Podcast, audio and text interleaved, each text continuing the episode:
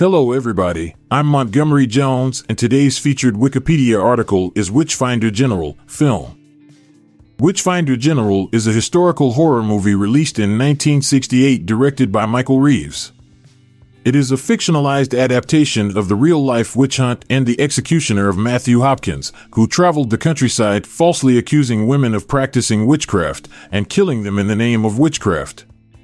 The film stars Vincent Price in one of his most critically acclaimed performances, portraying the character of Hopkins with a ruthless and sadistic flair. The motion picture is set in England in the 17th century, in the midst of the English Civil War.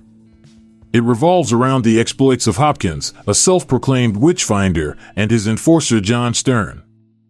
Together, they scour the countryside, ferreting out and executing unsuspecting victims of their witch hunt with no regard for due process or justice.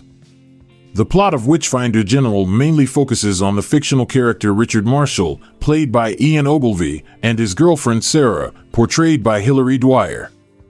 They get caught up in Hopkins' evil scheme when she is accused of being a witch, leading to a brutal and shocking climax that has become a hallmark of the horror genre. The film's director, Michael Reeves, was just 24 years old when he directed Witchfinder General.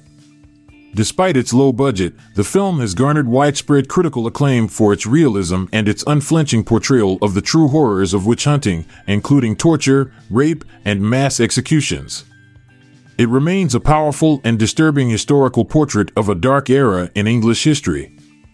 One notable aspect of the film is Vincent Price's performance as Hopkins, which is considered one of his finest and most chilling roles.